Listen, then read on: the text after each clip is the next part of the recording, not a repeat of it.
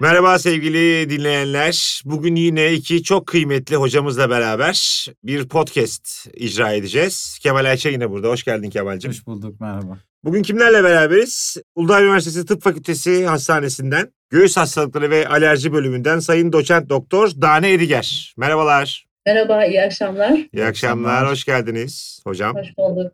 Erciyes Üniversitesi Tıp Fakültesinden yine göğüs hastalıkları, alerji ve immünoloji uzmanı Profesör Doçent Doktor İnsu Yılmaz. Merhabalar efendim. Merhabalar. Şu anda birimiz e, Kayseri'deyiz. Dani Hanım siz? Bursa'dayım. Aa, Bursa ve Kayseri'deyiz şu an. Harika. Bu arada bu süreci de sormak istiyorum sorulara geçmeden önce. Öncelikle ben bir vatandaş olarak bu Covid sürecinde e, çok zor bir mesleğiniz var ve bunu icra ederek hayatlarımızı kolaylaştırdığınız için her ikinize de teşekkür etmek istiyorum. Çok sağ olun. Teşekkür ederiz. Teşekkürler. Çok zor bir süreç. Yani ben mesela radyo programcısıyım. Ee, yine aynı. Hiçbir, hiçbir şey değişmedi yani Covid olduktan sonra da. Gayet de eskisi gibi devam ediyorum hayatıma. Sizin için çok daha zor bir hale geldi ve çok güzel üstesinden geliyorsunuz. Teşekkür ederiz. Bugün astım süreciyle ilgili konuşacağız kıymetli hocalarımızla. Ufak ufak başlayalım. Ne dersiniz? Tabii, memnuniyetle. Sevgili Dane Hanım, tak diye sormak istiyorum. Astım ilaçları kilo aldırır mı? Ben de hemen cevap vereyim. Hayır diye cevap vereceğim. Hı hı. E, astım ilaçlarının kilo aldırması ile ilgili bir korku var hastalarımızda. Çünkü kullandığımız ilaçlar solunum yoluyla yani nefesimize çekerek kullandığımız kortizol türevi ilaçlardır. Orada ismi kortizol geçiyor deyince hastalarımız çevreden duyduğu bir kortizol fobisi, kortizol korkusu evet. nedeniyle eyvah uzun sürede kullanıyorum, devamlı kullanıyorum ben kilo alacağım veya kilo alıyorsam da bundan alıyorumdur düşüncesiyle böyle bir endişe içinde oluyorlar. Ee, ancak bu düşük doz kortizolü hem de solunum yoluyla yani bronşlarımıza direkt çektiğimizde e, hap e, şeklinde içtiğimizdeki gibi kilo alma, ödem yapma gibi hatta başka organlar üzerindeki bir takım yan etkilerini hiç görmeyiz. Çünkü sadece hasta olan organımıza, hasta olan bronşlarımıza ilacı almış oluruz. Başka bir yerde ilaç yoktur. Dolayısıyla böyle bir yan etki beklemiyoruz. Yani bu ilaçları kullanırken kilo alan Hı-hı. insan olmuşsa, hastamız varsa o kendi yemiştir. yani konuyu ilaca bağlamasın. Alerji hapları da iştahı artırarak kilo almaya neden olabilir. Yani astım ilacı değil de onun yanında kullandığı alerjik nezle ilacı iştahı artırabiliyor. Güzel. Bu birincisiydi. Tamam. İkincisi e, hastalarımızın çoğu orta yaş hanım hasta. Yaş gereği metabolizma yavaşladığı zaman bir 10 yıl bile fark ediyor. Daha kolay kilo alınıyor. Evet. Bir de menopoz dönemi girmişse daha kolay kilo alınıyor. Doğru. Hastalarımız toplumumuzda da obezite belli bir oranda var. Dolayısıyla hani dediniz ya yemiştir ya da işte hareketi azdır, metabolizması yavaştır. Bir şekilde kilo almaya zaten bir meyil yaşla olduğu için bunu e, var olan ilaçlarına kolayca atfedebiliyor. Anladım. Ben o zaman bu noktada İnsu Hocam'a döneyim. O zaman e, İnsu Hocam alerjik astım hastalarının beslenmesinde dikkat etmesi gereken hususlar nelerdir? Bağlantılı soru oldu bir de e, tam denk geldi aslında. Evet beslenme her hastalıkta biliyorsunuz önemli ve sık sorulan sorulardan birisi. Evet. Sadece astım içinde değil.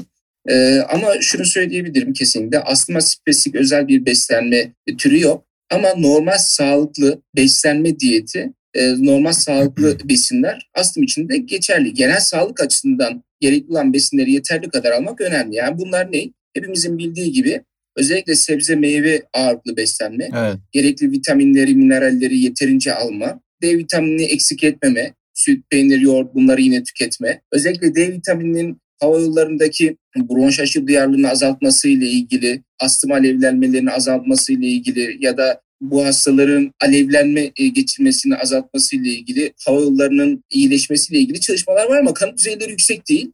Ama D vitamini e, takviyesini gerektiren yiyecekleri yeterli miktarda tüketmek öneriliyor.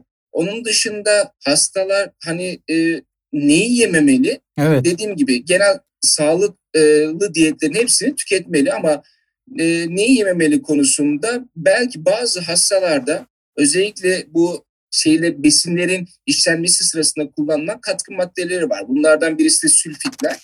Bu sülfitler özellikle işte e, bira, e, şarap, e, kurutulmuş meyve, meyveler, işlenmiş patates, işlenmiş karides bunların içerisinde bazı konserve gıdalar içinde bulunabilir. Ha her sülfit e, katkı maddesi astım için sıkıntılı mıdır? Hayır. Duyarlı olan kişilerde e, yani o gıdaları tükettiği zaman eğer hele bir de astımları kontrol altında değilse, öksürüklerin, nefes darlıklarının daha arttığını hissediyorlarsa o zaman e, biz de e, onlara bu gıdalardan uzak durmasını söylüyoruz.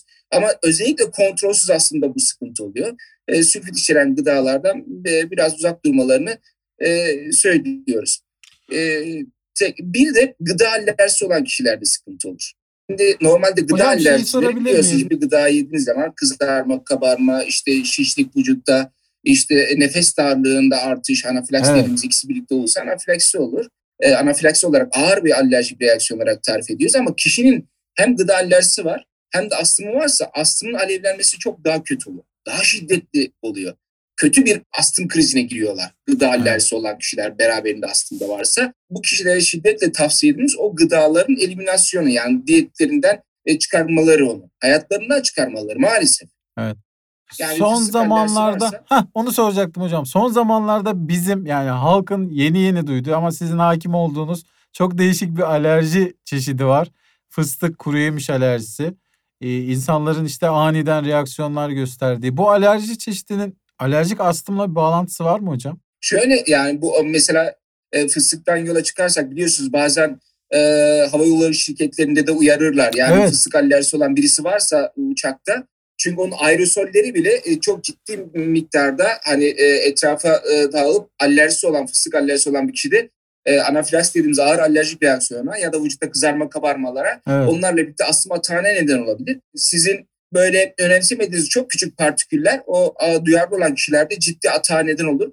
Tabii ki aslında bunun bir parçası ama sadece e, böyle gıda alerjilerinden yola çıkarak e, yani astımla ilişkili yani gıda alerjisi ayrıdır aslında astım ayrıdır, evet. alerjik rinit ayrıdır, egzama ayrıdır, o, atopik egzama ayrıdır, ilaç alerjisi ayrıdır, arı alerjisi ayrıdır ama sonuç olarak atopik, alerji yatkın kişilerdir bunlar. İkisi bir arada olursa astım gıda alerjisiyle astım bir arada olsa daha şiddetli reaksiyon verebilirler bu duyarlı oldukları ajanlara, e, alerjenlere karşı. Onun için o, o hastaları alerjik olduğu gıdalar konusunda uyarmak hatta bazılarına böyle adrenalin dediğimiz acil durumlarda kullanılacak genellikle bacaktan yapılan iğneler e, öneriyoruz böyle bir durumda olan hastalar varsa mutlaka en yakın alerjiste gidip onlardan e, Destek durumlarını almalı. açıklayıp e, bilgi almaları ve tedavilerini düzenlemelerini istemek gerekiyor. Evet. Yani özetle spesifik bir şey yok, önerimiz yok.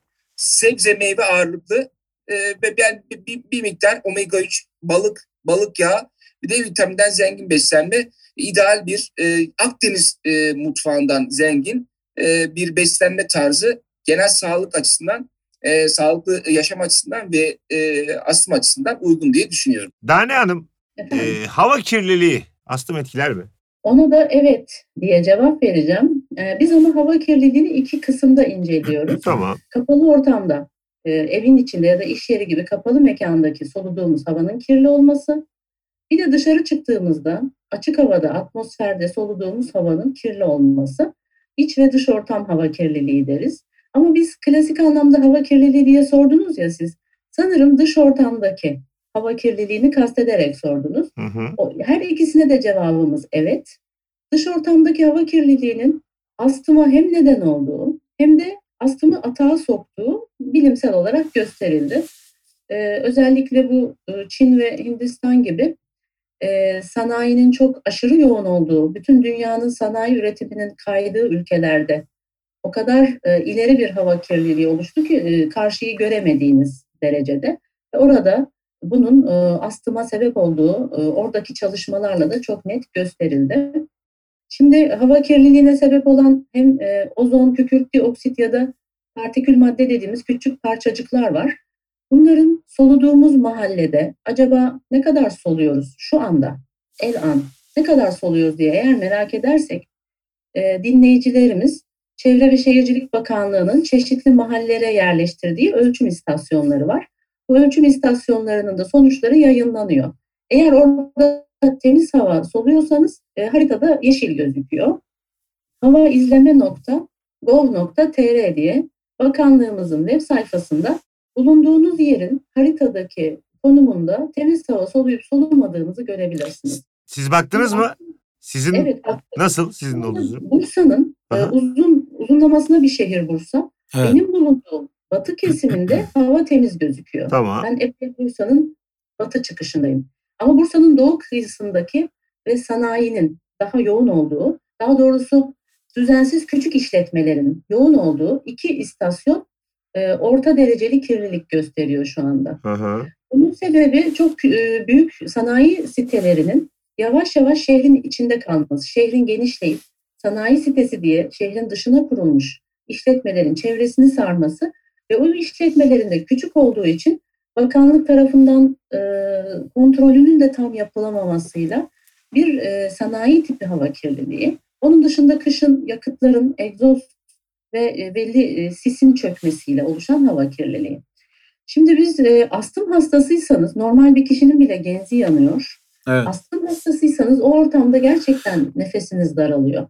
Biz hastalarımıza şehirlerin rakım olarak yüksek yerleri, dağın etekleri ya da işte Bursa için konuşayım, sahil kenarı, Mudanya gibi rüzgarı açık sahil kenarı e, temiz havalı bölgelerine özellikle yerleşmelerini tembihlemek zorunda kalıyoruz. Sevgili podcast dinleyenlerimiz bugünlük de aslımla ilgili iki çok kıymetli hocamızla konuşmuş olduk. Dinleyen herkese teşekkür ediyoruz. Hoşçakalınız.